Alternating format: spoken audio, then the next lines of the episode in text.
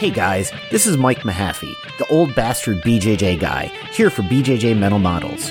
Back in my day, we had to walk uphill in the snow both ways to get to the academy just to learn some crappy technique from a random purple belt. You kids have it so easy, because now you can just subscribe to BJJ Mental Models Premium and get tons of great audio courses to learn new techniques, enhance your mindset, and entertain yourself. You can even get personalized rolling reviews from some of your favorite BJJ Mental Models coaches, including me. It's like having your own seminar, you spoiled little whippersnappers. So what are you waiting for? Subscribe to BJJ Mental Models Premium right now, get off my lawn, and go train. Hey, so welcome to the BJJ Mental Models podcast. This is Steve Kwan. I'm Matt Kwan. And this is our first episode. So to give a bit of context, I guess the first thing that we should do is probably introduce ourselves, then talk a little bit about what we're doing here and why we're making this. Yep, so we're making this as a way to start to document how we're studying jiu-jitsu nowadays. We've both been training about 10 years and have a lot of experience, obviously, on the mats between the two of us. And we are just bringing to light some things that we've learned that have helped us become more efficient in our jiu-jitsu journeys, and we think would help benefit people that are beginners for learning jiu-jitsu from stage one. Yeah, and I think the thing that makes us a little bit unique is that we both have very different backgrounds when it comes to jiu-jitsu. Most of the podcasts and videos that I've seen out there usually come from people who train full-time, or they basically live and die jiu-jitsu. It's their profession. It's the big focus of their life. But the reality is that although those people do exist, a lot of people are more along the lines of hobbyists. And we wanted to come up with a platform and a framework that really provides some value to everyone and encourages new ways of thinking when it comes to jiu-jitsu. We're not going to be talking so much about individual techniques. It's hard to communicate that through a podcast anyway. But what we're going to be doing is talking about mental models, strategies, concepts that apply to everything when it comes to Brazilian jiu-jitsu. So today our topic is going to be alignment. And alignment is something that I learned through my professor, Rob Bernacki, who has a gym in Nanaimo, BC called Island Top Team. And I am affiliated with Rob. My school is On Guard Brazilian Jiu-Jitsu in Pitt Meadows. And when I was a purple belt, I met Rob at one of his workshops at a club that I was training at called Burnaby BJJ. And he was talking in language that I had never heard before. He was breaking things down into... outside of grade 9. Science, basically. Yeah, using terms like levers and frames and problem-solving algorithms and really nerding it up, right? And at the time, I didn't really know what I was even listening to, because I had, like so many people out there, I was used to learning jiu-jitsu in terms of moves. So I was learning techniques, and I always thought jiu-jitsu is a game of techniques. You know, you need to know these techniques. You need to be, you know, you don't need to know them all, but you need to be really good at them, but primarily classes were taught in, you know, roll to warm up or do a warm up. Then you focus on a technique or two, and then you roll at the end. So it's not so much an emphasis on how you get from one spot to another, but more, you know, developing your favorite moves and developing your game plan essentially around a set of moves. So when I met Rob, he started talking in terms of alignment. And what he meant by the analogy he uses for alignment is that you look at the best athletes in the world, soccer players, hockey players. Why do the best players keep scoring goals or getting a lot of assists? And it's because of things like alignment, where they're in always a better position to be advantageous during the game. So if you can always be in a better position than someone using your alignment of your body, then you're going to be essentially more effective and more efficient in your jiu-jitsu attacks. Sounds good. And actually, maybe before we dig into that, I could ask a few questions about your particular background, Matt. You mentioned already that you're a head instructor at On Guard BJJ. Maybe tell me a little bit about your journey through jiu-jitsu, your experiences in competition, and kind of what your philosophy is for playing the game. Yeah, so actually... thank you, Steve, for getting me into jiu-jitsu about 10 years ago. I started knowing jiu-jitsu like so many people through Joe Rogan. I was influenced. And it was actually, I came home from the library and my buddy had a book on Brazilian Jiu-Jitsu by Joe Rogan and Eddie Bravo. And I looked into it and it was, you know, really cool. I had wrestled a little bit in middle school, and then in high school I just played hockey all the way through. And I wasn't really into grappling, but I did enjoy the wrestling aspect of it. And then after this book, I was sort of studying it, and then I looked up UFC and what that is. And of course that's, you know, for someone who's never seen two men fighting, it's pretty amazing. Mm-hmm. And I just enjoyed the mental aspect of it and the technical aspect and all the cool attacks that they're doing. It's not just wrestling where you're trying to pin someone, but I was intrigued by the moves and the locks and everything. So I went to my first jiu-jitsu class, and I was going to go to a school that you were training at the time, and I did a drop-in class, but I remember it didn't work out, so I went to a different school. Mm-hmm. And I tried jiu-jitsu, and I wasn't even planning on being a competitor by any means. I just became so hooked with it that after a while I was realizing, hey, I'm going to class like pretty much every night. Mm-hmm. A few months in, I realized that this is something that I feel like I'm actually decent at and I'm really enjoying, so I'm going to just keep training because it felt right to try and get to the gym as often as I could. And then, yeah, just from there, I started competing maybe, I think, like 6 months in as a white belt, and just sort of fell in love with the feeling that I got from competing. And I've competed all the way up until brown belt. Still haven't competed as a black belt yet. I got my black belt a few months ago, but I'm looking forward to doing it hopefully next month. First competition is black belt. And my whole philosophy on jiu-jitsu has been to try to have a complete game. So I'm not really a specialist in any one thing, but I want to be good and proficient in everything. So top game, bottom game, takedowns, and submissions, obviously, leg locks, inverted games like crab ride and barambole. So I do it because I'm passionate, and I've always tried to instill that in my students, to be passionate, but also to try to have a complete game. Even if you like a certain aspect, you're a leg locker, at least you should be able to have a takedown or two. And that's, you know, gi and no gi. I've always done both together, and having that completeness, I think, makes you a complete grappler. Yeah, I agree. So a little bit about my background. As Matt mentioned, we started really very similarly around the same time. I remember we both got into it roughly around the same time. And interestingly, we both got our black belts roughly around the same time as well. That was about, I guess, 10 or 11 years ago that we started training. For me, I'm kind of the opposite. You know, if Matt's the expert in this, I'm kind of like the idiot. You know, I've never been into jiu-jitsu for the competitive aspects. I'm just not really a competitive person. I'm the definition of like a hobbyist grappler, right? I'm the hobbyist black belt. I got into jiu-jitsu because really, like a lot of people, I've always wanted to try a martial art. It's intimidating at first, but I finally in my late 20s got up the courage to try something. But the first question that you have to ask yourself then is, well, which of these martial arts am I interested in, and what are they all? Because most people don't really know what the difference is between all of these options.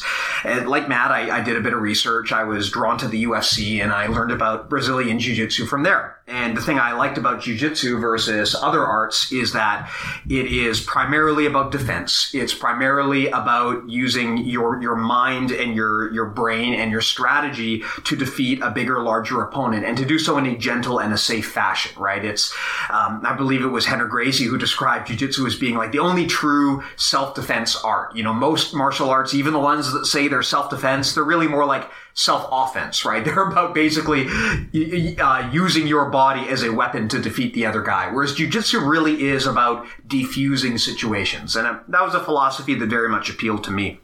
So I've been training, not with any real intensity for over the years, but, you know, I, like a lot of people, I work it around my work schedule. I've never competed. It's just not a thing that particularly drives or interests me.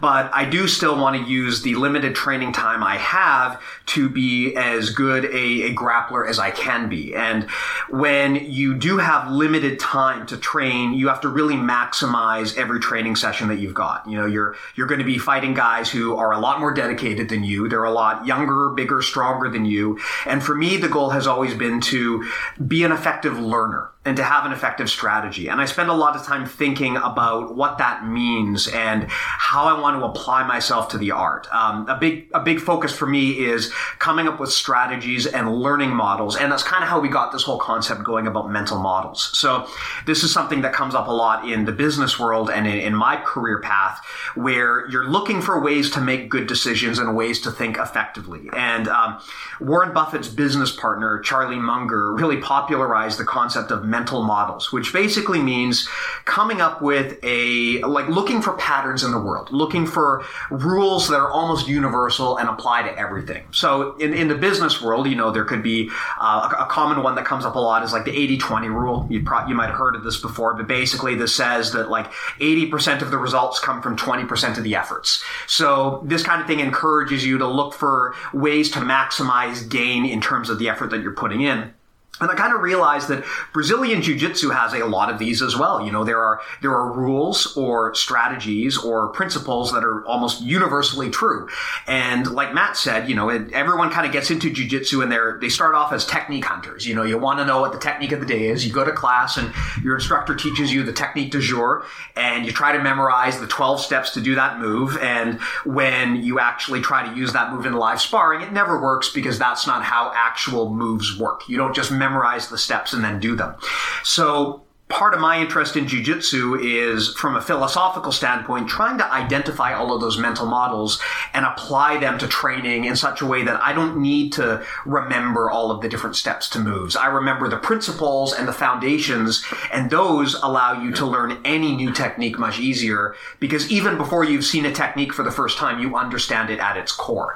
And to Matt's point, Rob Bernacki's model, the alignment framework, is probably one of my favorite mental models for jiu-jitsu because it really concisely describes exactly what jiu-jitsu is. Now, I don't train under Rob, but Matt does and has a very good understanding of how this stuff works. So I think maybe, Matt, the most important or the most effective way to have this conversation is for me to just pick your brain about it. And you can maybe educate me as well as everyone's listening about what exactly this is and what it means. So Let me just ask you, my understanding is when, you know, I've seen the videos that Rob puts out there, and by the way, for anyone who's listening, if you haven't seen this, I would highly recommend looking up some of Rob's videos on the subject. He's done some with Stefan Kesting that very concisely explain what he means by alignments. And of course, Rob also has an app with Stefan Kesting and his own academy as well, where he talks about this in detail. But just to kind of maybe wrap it up and explain it very concisely, my understanding is that when Rob says alignment, basically to him that has three components. There's posture, structure, and base. Now, these are all things that I was told about when I started jiu-jitsu. Everyone said, "Oh, you got to have good base," but no one ever explained to me what that meant. I mean, until Rob started talking about that, I kind of thought, "Well, that just means like putting your butt down on the mat and being heavy." But it's actually much more deep than that. Maybe talk a little bit about what these three things are and why they're important.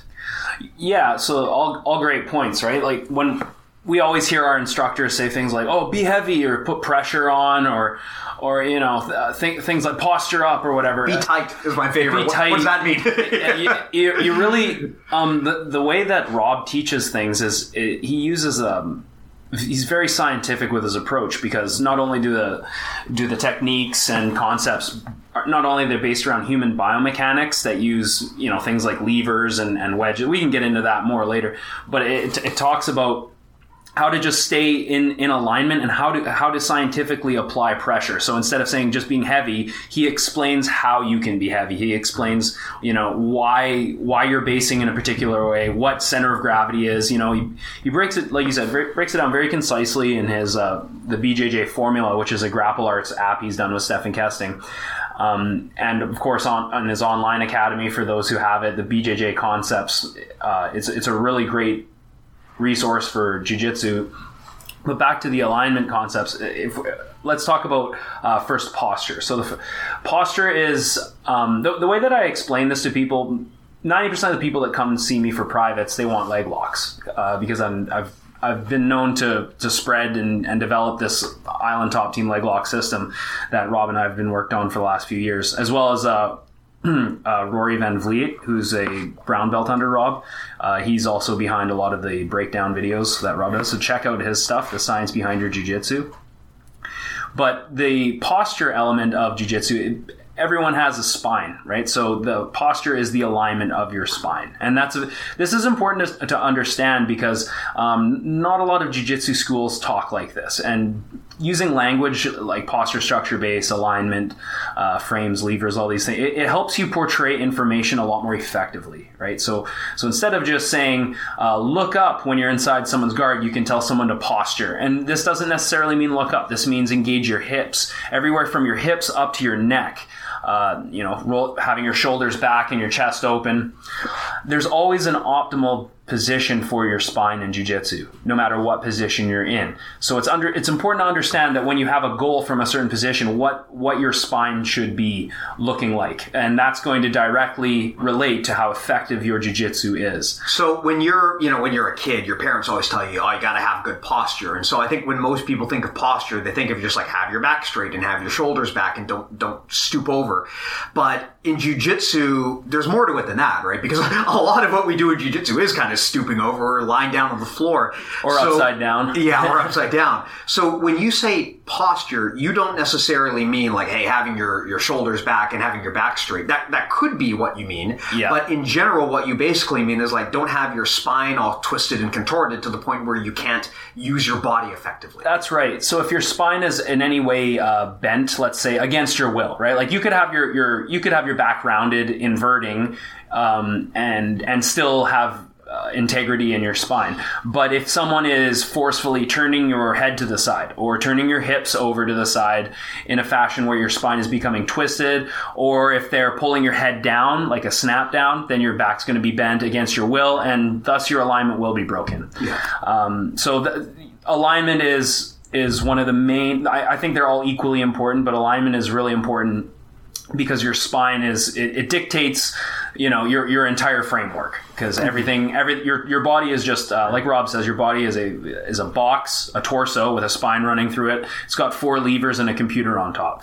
So, knowing that we're all made up like this, unless you're, missing a leg or something, we can all manipulate our opponent's body in the same fashion. So this should be universally translatable throughout jiu-jitsu practitioners. Yeah. So the next thing we'll talk about will be structures.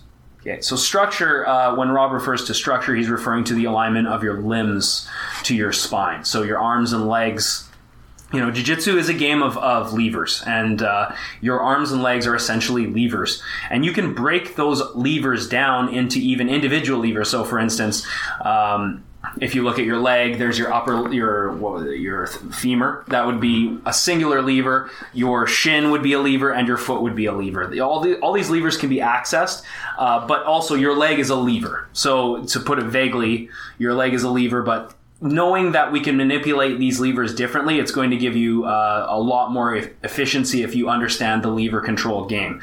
I never thought about jiu-jitsu being about lever control. I thought it was, get to your guard that you like, go for your technique, get on top, sweep, pass the guard. I never thought about it being such a lever battle. So, So when we talk about in terms of structures, that's how we're going to really, since levers are force multipliers, if I'm going against someone who's much bigger and stronger, I can use a lever on their body to manipulate their body and thus be more effective controlling them. Got it. So just to make sure I fully understand this, because I mean, if you're like me, a lot of people probably are not familiar with these terms, at least since like grade 8 or grade 9 when we took very, very basic physics in high school. My understanding is that when you're talking about posture basically means making sure that your spine is aligned in a powerful position. Structure is the same thing, except instead of your spine, you're talking about the rest of your skeleton, right? Like not having your arm twisted at an awkward angle. And I guess a realistic real world example of this is like, don't ever try to do this. It's incredibly dangerous. But, if you're like deadlifting something, you need to have your spine engaged. Whereas if you ever try to lift something heavy and you have your like head turned, even just having your head turned to the side, it misaligns your spine and it prevents your body from engaging and really lifting heavy weight. Now, if you ever actually try to do that, if you ever try to deadlift something with your head turned to the side, you're going to seriously injure yourself. So please don't ever do that. But a big part of jiu-jitsu is trying trying to ensure that your opponent always has his spine misaligned, because, you know, a good example being like, hey, if you're on side control in a guy and you do the old shoulder of justice where you use your shoulder to drive your opponent's head so he's looking away from you. I mean, you know, a common thing in jiu-jitsu is if you can prevent your opponent from looking at you, they basically can't do anything. And a big part of that, the reason for that is because they don't have posture anymore, right? Because you've denied them the ability to engage their spine and they're not aligned to you. And posture or structure is a similar thing where you kind of torque or you twist your opponent's limbs in such a way that they can no longer effectively use them. And as a smaller guy, which I am, this is a very important principle to understand, because if you want to defeat a bigger guy, you have to deny them the ability to use their weight and their strength. And you cannot use your strength if you don't have posture or structure. Like if your arm is twisted at an awkward angle, it does not matter how muscular you are. So that's a big part of why this is so important, because it effectively short circuits the whole strength-based game that a lot of people are going to try to employ otherwise. And you're absolutely right. And when we're talking about structures, not only do I want to not have my arm twisted, but I just don't want my opponent to gain access to, say, my wrist or my foot. And that's going to... It's something that you're going to want to fight for early on in the exchange, and it's going to pay off big time later on if you win that lever battle. Mm-hmm. You know, with posture structure base, you always want to deny your opponent these three things while you maintain these three things. Okay, so it can be even further broken down into a game that Rob showed me where you're rolling with your partner and then you'll freeze and the scorecard game. The scorecard game. You say, "What's the score?" Right. So this is all Rob's stuff. He has a student assess the situation and say, "What's the score?" Well, you know, if you have your head turned to the side, you're denied your posture, right? We each start with three. If your opponent denies posture structure based you, depending on the situation you're in, you can accurately assess if you're in alignment and you'll be able to effectively defend, or if you have to continue to work to get your alignment back. So, for instance, if someone tries to armbar you from the guard and you are fully postured up, they're probably going to get their guard passed because they're trying to armbar someone who is in full alignment. Mm-hmm. So many times we hear the saying, position over submission. Mm-hmm. But it should be more of what we're really looking for is breaking someone's alignment, leading to control, leading to submission. Yeah. Because you can have someone in a position of your choice, like a guard of your choice, and they could be in full alignment. So if you try and sweep them in this moment, or if you try and attack them with a submission, you can fall very far behind in the sequence, and it's going to be a big hole to dig yourself out of. Yeah. So it's important to understand that keeping alignment is beneficial for you, and denying alignment to your opponent will give you better control over your opponent. Awesome. So talking about the scorecard game, if I understand correctly, basically you're saying that like there's three things I've got to have, and there's three things you've got to have. And for both of us, it's alignment. And alignment breaks down into posture, structure, and base. So at any point in time, when I'm doing a move, my goal is to make sure that I've got all three of those things, or at least as many of them as I can, while taking them away from you. That's right. And so that's basically all that jiu-jitsu is, right? Like if you strip away all of the terms, all of the labels, jiu-jitsu is a matter of keeping your posture, keeping your structure, and keeping your base while taking that away from your opponent. That's right. And I think it's also safe to say then that, you know, this is something I really wish people had told me, that there really is no such thing as a submission. Like a submission is not different from a position. A submission is a position. All a submission is it is a position where you have completely taken away every single option from your partner. Their score is now zero. They have no posture. They have no structure. They have no base. So they're in a position where you can literally do whatever you want to them. And that's all jiu-jitsu is, right? You're trying to keep your score at three while taking your opponents down to zero. Yeah, well, so we'll define base in a second, but what Steve's talking about with denying your opponent posture, structure, base, the way I describe it to students is as resources. So you want to deny your opponent the resources needed to have a defense against your attack. These concepts all trickle down from Rob's time practicing with Ryan Hall. He visited Ryan at his school 50-50 and was also a huge fan of Ryan's instructional, so definitely check out Ryan Hall. He was one of the first guys that I sort of saw describing things like, you know, frames and how to be in alignment, how to keep your back straight, things like that. And then Rob took it and developed a systematic approach to it. So now we're talking in terms of base. So base would be our connection. Well, the scientific definition of base is a platform which you can absorb and exert force. So the platform that we might use to absorb and exert force, it might be the floor, it might be our partner, depending on what we're trying to do, depending on the position, right? So it could be the wall, depending on what you're training. Really. It could be the, yeah, exactly. So you know, think about a shrimp, for example. If I'm going to do a shrimp and I need to escape my hips, if I don't connect my feet to the ground, I won't be able to lift my butt off the ground, and then I won't be able to move my hips. So it's very important that I put myself in base and put my feet on the ground to allow me to move my hips. It's something that's a very easy way to tell someone when you're watching them train to say, go into base. As long as they understand what that means, it's going to be very easy for them to now take that knowledge and essentially this alignment concept is it's a problem solving algorithm. It's a filter. So if I see two people rolling and I say, get in base, they should know what I'm talking about and correct themselves so that they can't be pushed in one direction or pulled in one direction, effectively sweeping them or knocking them off balance.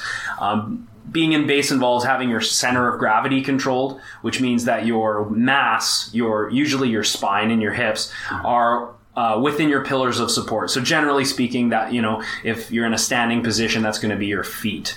And if your pillar of support or your mass goes beyond those posts, that's when you're going to need to actively post and recover your base. So this is very important when we're talking about guard passing and maintaining top pressure, or as a lot of people say, being heavy. Yeah. And I you know, I think everyone's been there where you're sparring with a guy and he just keeps trying to sweep you and he can't, and then eventually says, man, you got really good base. But that's not entirely what we're talking about here, right? Because my understanding based on what you're saying is you don't have to be in top position to have base. You can have base from bottom position. Base just means you've positioned your body in such a way that you can generate some force or absorb force to your benefit, right? That's all it means. It means that, you know, so on the bottom, if you can be in bottom side control and have some degree of base, right? Like if you can plant your feet and you can bridge and hip escape, that is base. Maybe that's not as strong as the base the guy has on top because he's got gravity in his favor, but you can still establish base from a very poor position. Yeah, absolutely. And we should also, now that we're talking about base, we should also talk about force vectors. Yeah. So force vector just meaning weight or force being applied in a certain direction at you. So when you can identify the force vector, let's say someone just double legs you and you're on the bottom trying to desperately retain guard and they're double legging you, grabbing your legs with both arms, they're walking around trying to pass your guard. If you just stay on your back, like you said, your opponent has gravity. It's going to be very difficult to just frame and reguard. What we have to do is create hip movement, and that's going to involve getting in base. Mm-hmm. So when we get into base, when someone is, you know, trying to pin us with a double leg takedown, I want to create a post that matches the angle of the opposing force vector. It's easier to see this in a video, and like I said, I recommend you go check out Rob's apps because he breaks it down perfectly. But when force is coming at me in a certain direction, I want to post in the opposite direction, but the force vector and the post are meeting in the exact same direction. And then, of course, I want to establish some frames because, you know, being in guard is basically just managing distance and frames. Yeah. And that's where... We also could talk about frames and levers, which are essentially how you're going to manage and manipulate your and your opponent's structures. Mm-hmm. So just to make sure I think probably we'll wind up doing a series of these episodes because there's a lot of concepts here.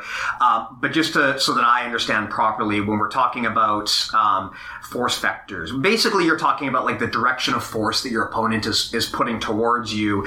And you're saying that, hey, look, generally speaking, you know, you want to create a solid structure and you want to meet that force vector head on so that you can basically stop that motion. Whereas, of course, if you're the guy on the attack, what you're always trying to do is you're trying to go around your opponent's force vector, right? You know, if your opponent is trying to bridge or frame right into you, you don't want to just keep driving into that, right? That's like ramming your head into a wall. You want to go around it. And so this is the opposite side of that equation where, hey, if you're, you know, you never want to meet force head on. If you're the guy who's on the attack, you want to try to go around that because that way you bypass his source of strength. That's exactly right. And being in base will always give you the mobility needed to remanage your distance. So if you're in a battle where you're trying to maintain guard and your guard's getting passed, you need to create space so you can get your hips in a better position, create distance, and then reset your frame. So in order to do that, and in order to not get swept, we need to be able to be in proper base, because I'm sure anyone out there who's listening who does jiu-jitsu, who rolls with a beginner, sometimes you'll put a guard on, a Delahiva, and you rock your opponent and they just fall over because they don't understand where they should be posting or how they should be basing, or even in terms of learning leg locks. Another example, if I have a heel hook on someone and they just try and continue to spin out of it, it's not the most technical way to escape a leg lock. Generally, I tell my students to get into base and to start controlling levers, as opposed to trying to just rip your leg out or roll out without being in base. Being in base pays off in the long run, and it generally always gives you the ability to defend a lot of attacks if you just understand how to be in proper base. Yeah, and when you spar with high-level guys versus more junior guys, you can feel the difference, right? I mean, I know that if I get top side control on someone who's less experienced, I can kind of, I can put my head or my arm around their head and I can really crush them, and then I can start isolating their arm. Whereas if you're playing against a really experienced guy, I mean, a lot of the time trying to take side control is kind of like riding a turtle. There's nothing for you to grab onto. It just feels like there's this ball underneath you because he's not giving you anything. And then eventually there's enough movement and enough exploitation of base that the guy regards or he gets up or something. And that difference really comes down to posture, structure, base, right? It comes down to the fact that the person on the ground is making effective use of their body while denying you the ability to latch onto anything, which you call a lever, right? Basically, he's denying you the ability to grab an arm or his head or a leg and use that to manipulate him. That's right. And so after we take these concepts and think about alignment as essentially a system or a filter that we can use to identify, first of all, it helps me identify things that I see on the internet that I feel are not effective, mm-hmm. Because I can see if someone's in base now. It's almost like It's like I'm seeing numbers in the matrix, and I'm able to look at these scenarios and say, hey, that would work or that wouldn't work because, you're not in base or your opponent is just giving you this. Once you use this alignment system, it helps you really sift through all the BS out there, and you can really decode any grappling scenario. I've yet to find a grappling scenario where posture, structure, base doesn't apply. Yeah. And now that I know this... And that's why it's a mental model, right? Because it's universal. It describes every aspect of jiu-jitsu. And once you can understand that, like you said about the matrix, you start to see the patterns that govern the world, right? Rather than trying to remember, oh crap, where did professor say I put my hand in this position? Exactly. You don't need to remember every step because things become more fundamentally clear to you, and you just follow those three rules. Exactly. You're essentially teaching someone to fish. I find it's also a great way to help build instructors because they start to use this language, and then they can relay information very accurately. They can say, I would put my hand here and this is why I would do this. Yeah. Not just, put my hand here and put the pressure on, which is a very vague statement. In terms of how this outlook on jiu-jitsu, it goes beyond jiu-jitsu as well. If you think about any physical human exertion, I'm lifting a box, or I'm shooting a golf ball, or I'm going to swing a bat.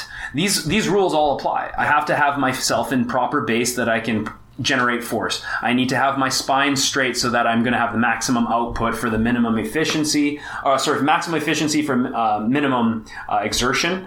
And I need to obviously have my limbs in the correct position depending on whatever task I'm doing. So being in alignment is something that goes so much farther on to jiu-jitsu. It translates into life, like I said, into almost any physical exertion, mm-hmm. To become more efficient. And really what we're trying to do is be, I don't want to say not work hard, but do the most amount of efficiency for the least output. Yeah, well, I mean, I would actually specifically say that, you want to avoid unnecessary work. If you're working hard, you should be working hard because that's the only way to really get what you want. But you also don't want to be working efficiently, right? You want, as you said earlier, Matt, you want a force multiplier. If I'm putting in X effort, I want to see 10X results. This is kind of the big thing that at a white belt level you don't understand. You're pushing pushing and pulling and you're using your muscles and you're just happy if you get a submission.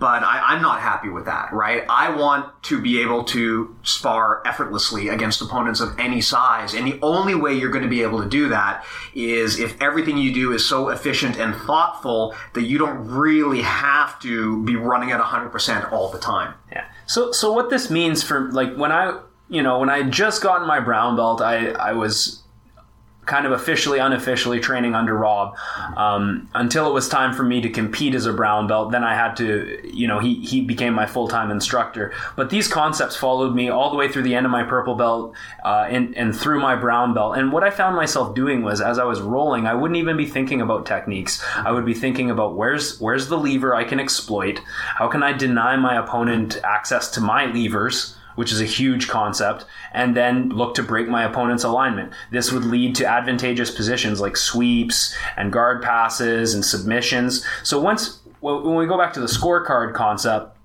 once I've denied my opponent two or even three of those things, it's now usually time to go for a submission because you've successfully taken your opponent's base and posture away, and now we're looking to isolate limbs or, depending on whatever submission you're doing, exploit their... Yeah, and part of the reason why this is important is because, if you were to try to map out, and this is where I think a lot of instructors go wrong, if you were to try to, like, from any given position, map out every single possible option and memorize every single possible variation and place where your hand could go, you wind up with just way too many things to memorize. There are literally infinite possibilities for what could happen, and you can't memorize the perfect counter to everything. Whereas if you think of things at a foundational level and you just think about alignment, that's three things you have to have in your brain at any given time: posture, structure, and base. And then you can make decisions much more rapidly. And that is so important when you're sparring, right? I mean, I may be wrong on this. I think it was Saulo Ribeiro who said that if you have to think, you're going to die, basically. If you need to stop and think about what you're going to do at any given time, you're already going to lose because your opponent has already moved right past you. You need to be able to make decisions, make the right decision very, very quickly. And it's a lot easier to do if you're only thinking about three things instead of thinking about tens of thousands of things, right? I mean, a good example that I can give anecdotally is, for a long time, I had a really hard time getting out of side control. And it was because I was looking for moves, right? I was trying to think, well, okay, if Uki's got both hands on the near side, I got to have an answer for that. Oh, but if he's got both hands on the far side, I got to. Oh, but if he's in Kesakatame, I got to do this. So I was trying to think of the right answer for every possible scenario. And what would inevitably happen is I'd get into the spot, and maybe the guy would grab both. He'd have my near hip, and he'd have his arm around my head, and I'd think, I know what to do here, and I'd execute step 1, 2, 3, 4, 5 of my predefined escape, and as soon as I did that, the guy would switch to me on belly or something. I was like, okay, now my move was out the door. A variable has been introduced, and I can't think fast enough to deal with this. What I eventually kind of realized is it doesn't matter what techniques or steps you're following. You just have to really make sure that you have your levers controlled. Don't give the guy anything to grab. You need to make sure that you're not overexpending energy. You need to make sure that you're facing and framing the guy.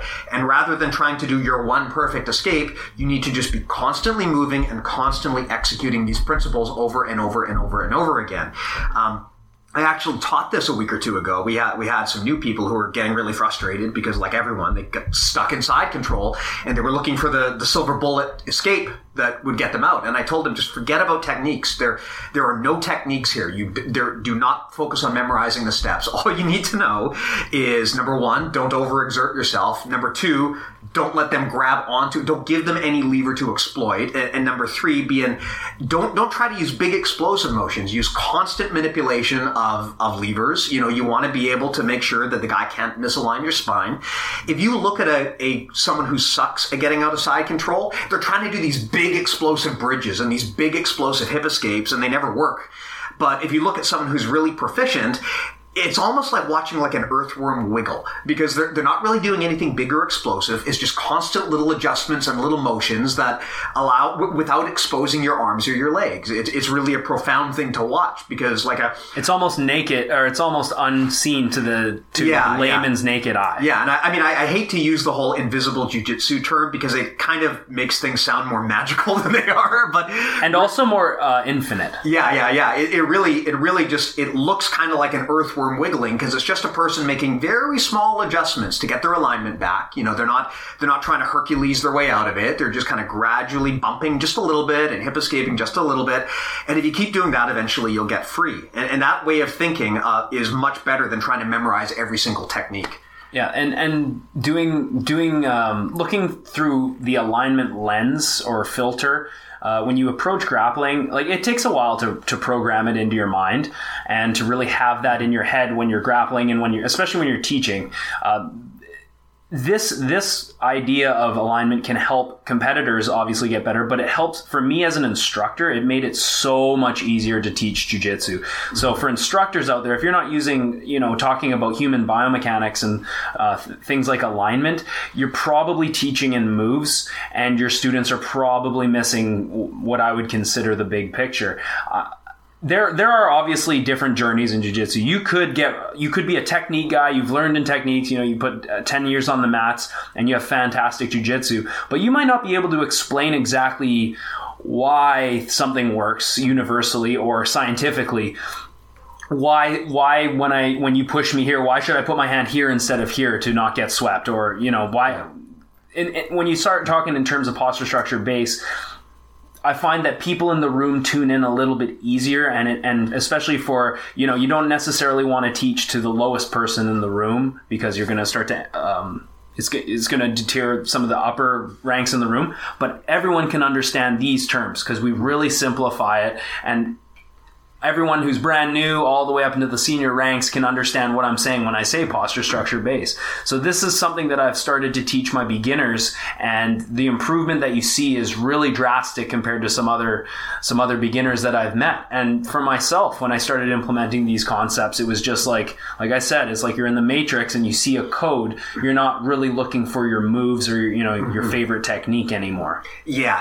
And to your point, it is possible that you could become a very proficient grappler through technique memorization, but this is kind of like people who, throughout school, they never actually bother to really learn what's happening. They just memorize the right answer, right? It's gone next week after you take your test. And additionally, if you see something that you've never seen before, you won't know how to respond.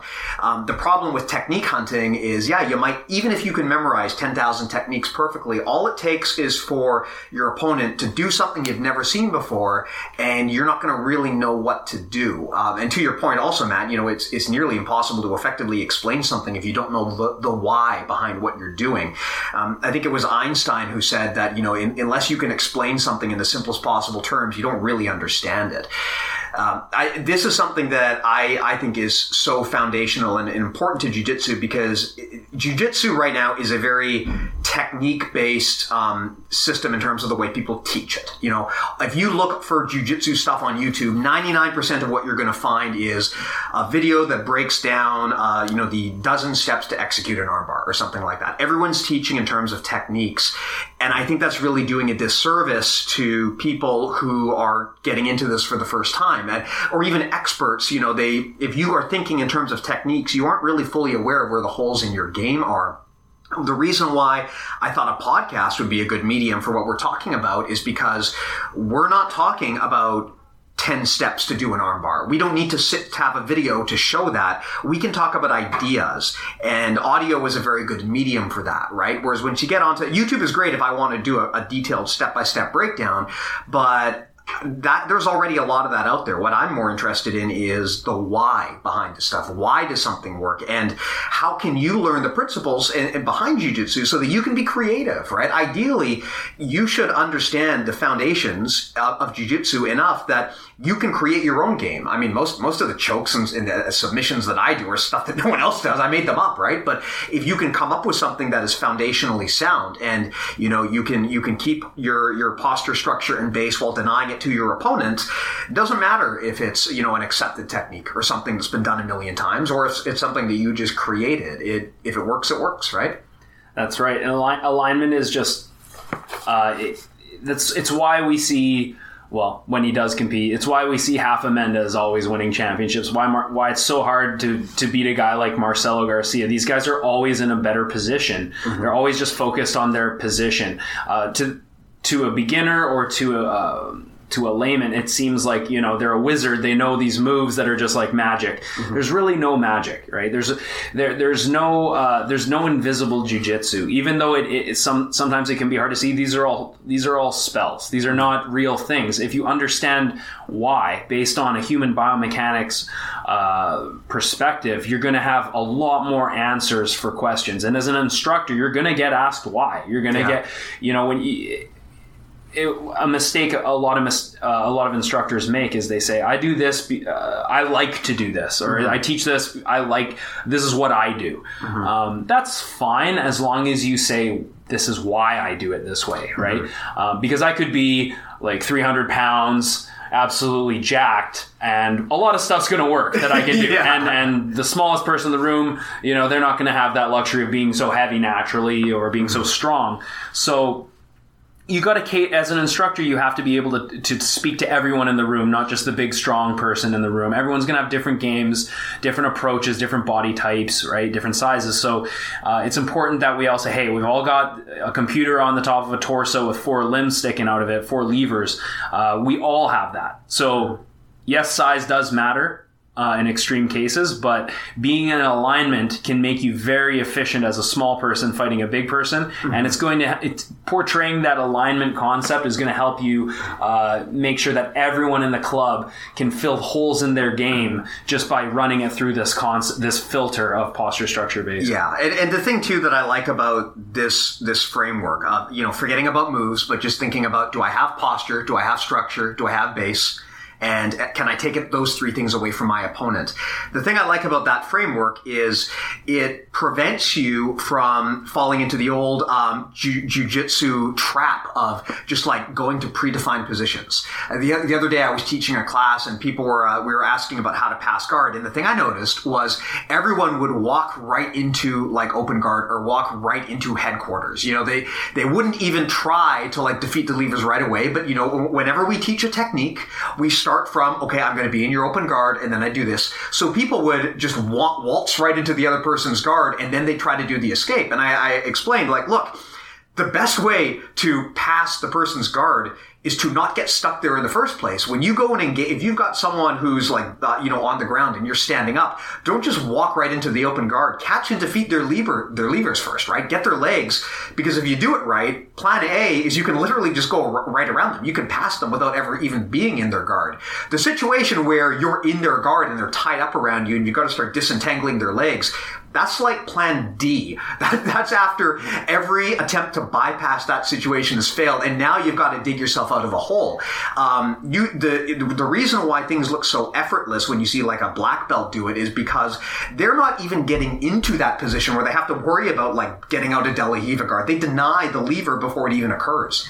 Yeah, this is you see this sometimes if you go to other clubs, and you know, I'm not gonna shit on anyone, but clubs that are, you know, maybe the instructor isn't as knowledgeable or the concepts aren't necessarily as sound as they could be. You'll see students start in the guard and shake hands and then roll from there, or start in the half guard, they shake hands and then they roll over there. But now we're talking about a different system, which is the phases of guard. Mm-hmm. So, you know, jiu-jitsu is a game of levers. It's a game of systems too. So that's why guys like the Danaher Death Squad are so effective. Their systems are so sound, and they're all based around being in alignment as well. Mm-hmm. If you go right into a guard and you shake hands and you start to roll, you are denying yourself a huge portion of the fight that goes on. Yes. The grip fighting and the lever battling that goes on leading up to that could dictate a match. Yeah, I would actually say it almost always does, right? Like it does. whoever controls the basically the opening salvo, whoever gets the grips, whoever controls the lever first, most of the time they're going to be the ones who get what they want, right? The other guy's immediately on the defensive. It's exactly the same thing with judo. You know, you can't throw someone if you don't have grips. If they've grabbed you, you're in a bad position, right? You're probably about to get thrown against a good judoka. So in terms of breaking down the phases of guard, the way that Rob teaches it is there's three phases of guard that go along with this. There's the engagement phase, which is where, you know, envision yourself training with someone, you shake hands, and someone pulls guard, and no one has touched anyone yet. So this is the phase where the hand battling goes on. We fight to get control of the wrist. So no one has lever control No one has effective grips. You're just kind of getting into that spot, and you're fighting for that dominant grip or that dominant lever. That's right, and that's where your role should start, unless you're doing targeted sparring, because in competition, this is a huge portion of the fight. It's going to dictate whether or not you're going to be successful or not in competition, basically. Some world champions, like specifically Edwin Najmi, who's just amazing with his flying attacks. These guys thrive in the engagement phase. So understanding that there are phases to your guard and stages and also parts of those concepts that you want to avoid. You don't want to try to start defending guard when you're already passed, for example. So the first phase of guard is the engagement phase, the grip fighting that goes on and the lever battles. Second phase of guard is going to be the maintenance phase. So now picture yourself, you're in half guard. Okay. Mm-hmm. You have in this case, a half guard is a clamp based guard. You've wrapped your legs and crossed them, creating a tight wedge on one of your opponent's legs. And you're trying to get into a position where you can sweep, but more importantly, you're trying to deny your opponent the guard pass. So you are maintaining your guard. You're trying to stabilize basically at this point. You're trying to, stabilize and effectively manage the distance is the way by replacing frames. Okay. Right. And then, of course, the third phase of guard is the recovery phase. So now, you know, your opponent just knee cut past you from the half guard. You don't have his leg anymore. In IBJJF, this is like a bad time because you're about to get points scored against you. And we want to avoid this happening. We want to avoid the third phase from the bottom because that means that our guard is we've failed ourselves. You're already at plan like C or D at this point. This is like the last... we're looking for last resort measures to maintain our guard because what happens after that is our opponent gets a really dominant position and we are digging ourselves out of a really big hole. So knowing that there's these phases of guards, we can be very... very precise when we're describing what our intentions are during a fight, and we know what needs to be done to maintain position. Yeah, that makes sense. So I think the thing that I see is there's three phases of guard, and really when most clubs start trying to teach techniques, they're only looking at the second or the third phase, right? You know, you start from where the guy's already tied up into where you're already deep into the position or you're trying to escape. Most places don't start from, no one has our grips. How do we even engage? Something I've been trying to do with students is to teach it really simply. When I'm showing something, normally what I do is I say, okay, here's plan A, and plan A is you don't even let the guy get his grips in the first place. Plan B is he's got his grips, but he hasn't completely locked you up the way that he wants yet. And then plan C is you're deep in the mud hole now, and you are on the defensive. You've got to get yourself out of that situation before you can start thinking about doing what you want to do. The problem I had for a very long time is people would show a move, and I'd be like, okay, I know that, I get it. I get the 10 steps behind this, but why am I even doing this move instead of something else? Why am I even doing this instead of... Like, why wouldn't I just bypass this whole situation completely by not letting the guy grab me? And usually instructors kind of hand-wave that discussion away, but the reality is that's important, right? You want to deny people the ability from even having to do a quote-unquote technique on you, right? You want to bypass it's funny. This is the same thing that they teach you in like self-defense. You want to have situational awareness. You want to bypass the bad situation. You don't want to wander down that dark alley by yourself. You know, if you can bypass the bad situation completely, then the need for a move is irrelevant in the first place. And these things there's so many parallels in everyday life like this, like how to use efficiency and you know, it's like what Ryan Hall says, prevention is the best cure.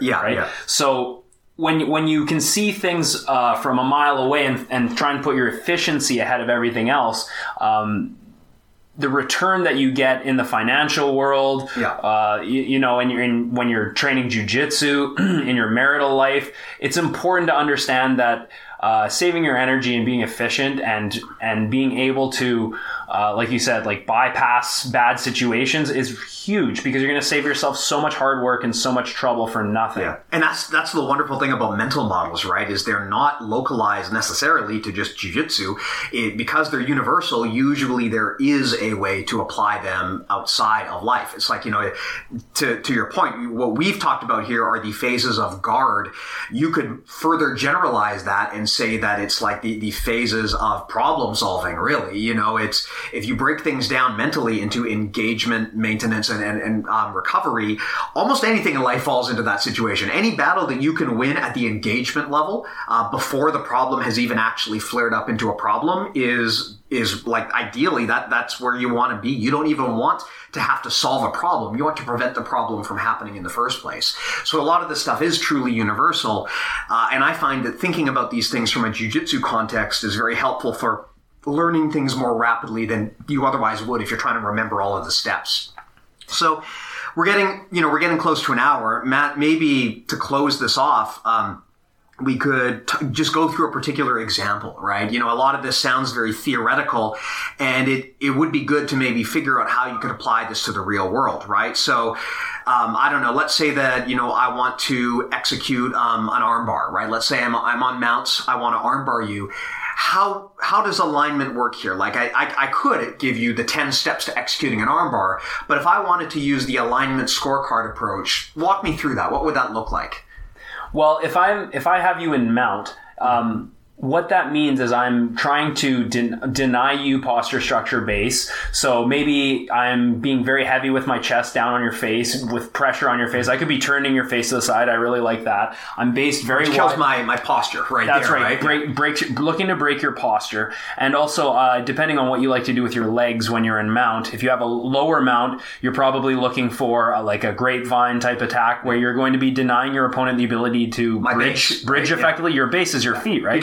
Because if my feet are planted, even if I'm the guy on bottom mount, if my feet are planted and I can bridge or hip escape, I do have base. But you can deny that, by grapevining or kicking my legs out or having some answer to that, right? That's right. Now depending on what the scenario where maybe you're going to go into an S mount, in order for you to climb up from that lower mount into a higher mount, you need to exploit your opponent's structure. So in this case, it's going to be the space under their armpits. So if their elbows are glued to their ribs, it's going to be impossible to expose the arm past the elbow. What we need to do is create separation from their elbow and their body and occupy that space with our groin in this case, or our leg. Mm-hmm. Once we do that, we will have isolation of the lever.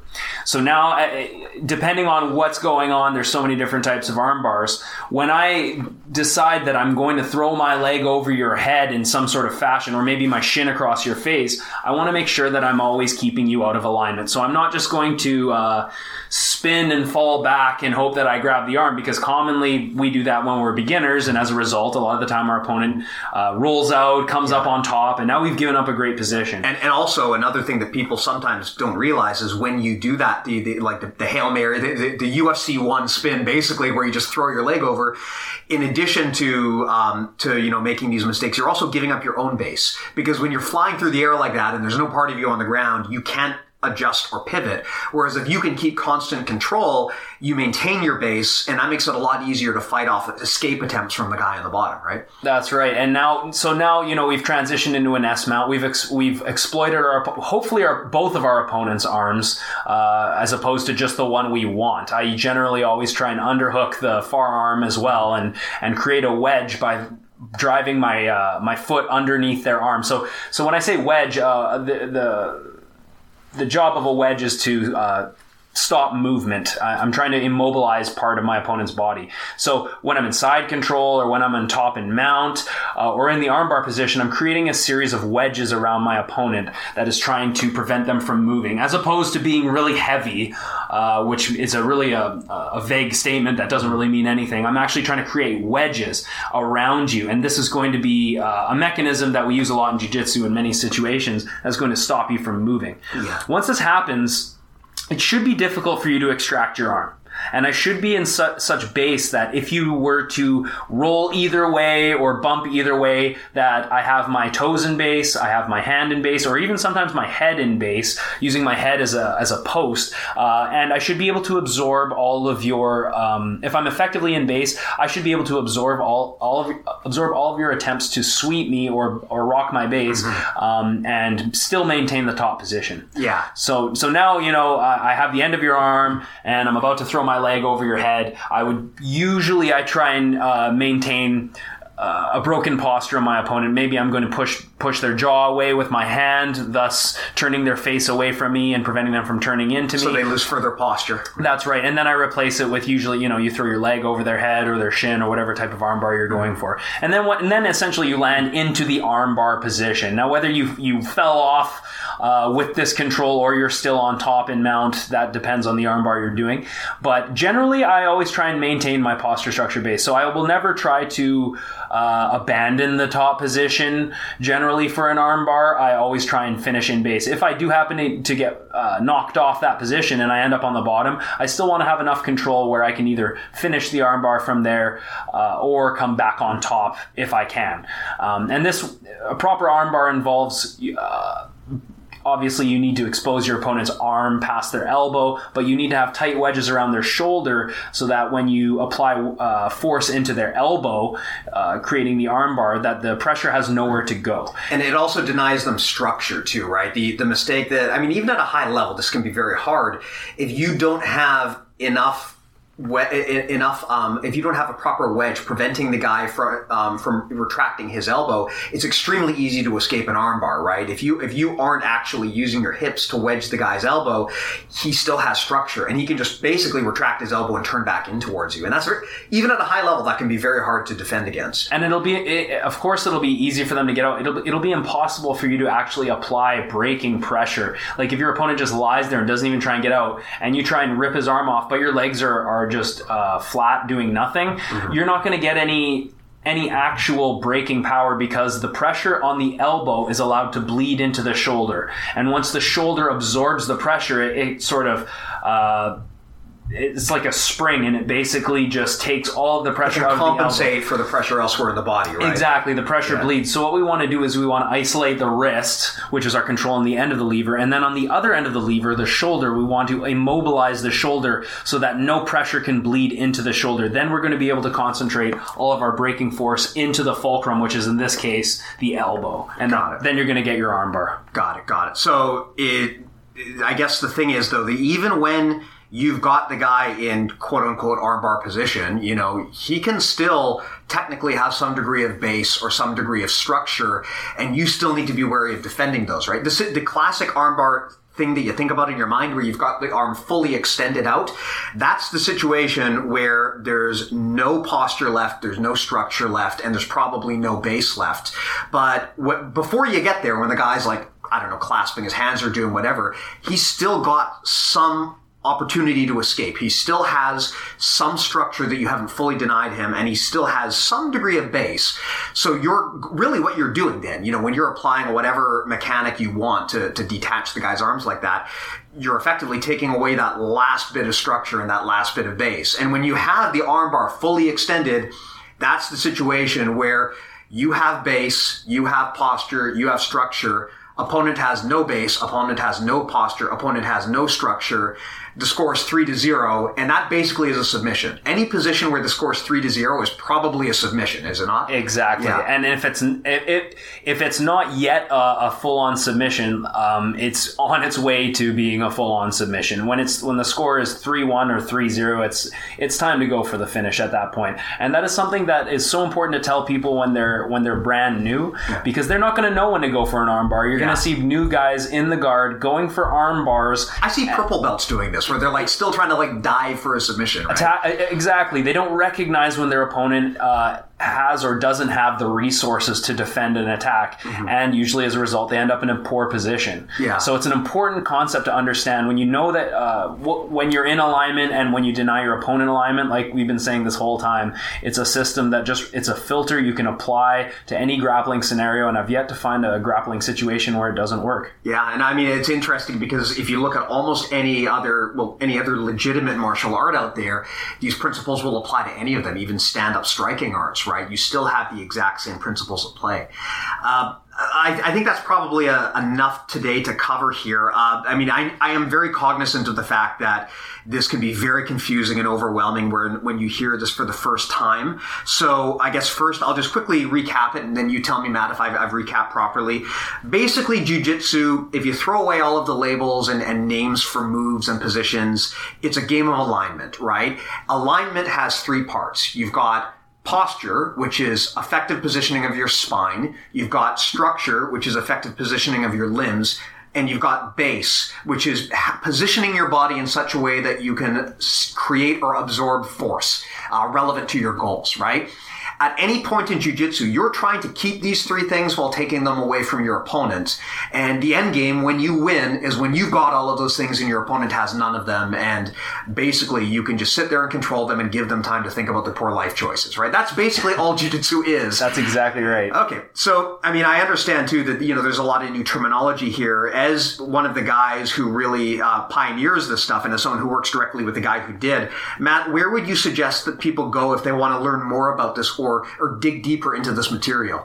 So definitely, Ryan Hall would be like one of the first guys, like we said. Definitely check out his jiu-jitsu DVDs, and he's got a few videos on YouTube. He starts to really talk about concepts. And then, of course, my professor, Rob Bernacki, Island Top Team Nanaimo, he's got an online academy called bjjconcepts.com, I believe. I'll look it up while you're talking. And it's a really fantastic resource for instructors. It's not net. It's bjjconcepts.net. bjjconcepts.net. Sorry, Rob. But definitely check that out. And it's also got the way that the online academy is structured is so organized that it's very easy to navigate through, which is whereas I find a lot of online academies are very scattered. Move of the day. It's just a database of moves, right? Yeah, it's a scattered library that's not even organized. What Rob's done, he's got a pedagogy section where he's actually teaching people how to be better coaches, how to relay information better to adults, how to relay information to kids, how to coach at tournaments. It's really really awesome stuff, and it's really, I think, some of the leading material that you can get out there. Of course, Rob also has a 4-part app with Stefan Kesting called the BJJ Formula. Yeah. It's got a guard app, a top game app, a core concepts app, and a back control app. So you could base a curriculum pretty much around that whole app. It gives you all the BJJ concepts and movements necessary to become a really proficient practitioner and instructor. So definitely I'd recommend checking that out, as well as the online academy. And of course, Rob has lots of videos of all these concepts on YouTube. He does film pretty much every one of his seminar and put it up there. So the Island Top Team page on YouTube is also a great resource for this information. Yeah, as someone who is honestly quite new to this way of thinking, I found that I believe it was the first DVD of the core concept set, I downloaded that through the Stefan Kesting iOS app. I found especially that first one where he talks about these, rather than talking about moves, he talks specifically about what we talked about today. I found that a very helpful tool for understanding alignment. So I think that's a pretty good comprehensive discussion of this topic. In terms of how we want to structure this podcast, I think that the best thing to do, you know, there's tons and tons of mental models out there. We wanted to start with alignment because it's a really good first starting point to understand what jiu-jitsu actually is. But there are many more other mental models. Maybe, you know, I don't even know what they are, all are. We're trying to document them as best we can on bjjmentalmodels.com. We've been putting together a database place of all of the mental models we've thought of over the years. But what I think we'll do for this podcast is on every episode, we'll probably pick a new one, starting from the more fundamental ones and gradually getting more advanced and more specific. Some of them, like today, will be very, very high level. Some of them might not even be about actual sparring at all. I mean, there are mental models that apply to learning and coaching techniques. And I think that could be a very interesting, untapped area of Brazilian Jiu-Jitsu where we could really have some good conversations. So again, I would definitely recommend, if you want to learn more about this, look up Rob Bernacki's website, bjjconcepts.net, Stefan Kesting's apps, especially the ones with Rob. We also have our own website where we document some of the stuff, bjjmentalmodels.com. Thanks again, Matt. I thought this was a really good first episode. It was a great chat. Thanks a lot. And sorry, go on, Matt. And definitely check out also Professor Kyle Tara, who is Rob's professor, BJJ legend, and has a great online academy as well. So shout out to Kyle Tara as well. And yeah, it's been a great chat. And if you think about jiu-jitsu in terms of moves, I feel like you're really missing out on a great opportunity to fill in a lot of the gaps and problems that you could be having and why these problems are occurring. And it's just awesome information that I think everyone should have. Yeah, I agree. Thanks again so much, Matt. Thanks, of course, to Rob and to everyone else who's helped to pioneer this information, which I found so tremendously helpful. And to anyone out there who's listening, we are new at this podcasting game, so any feedback would be greatly appreciated. Please do feel free to share your thoughts on what you heard today. Thank you. Thank you, Steve, and hope you enjoyed. Thanks.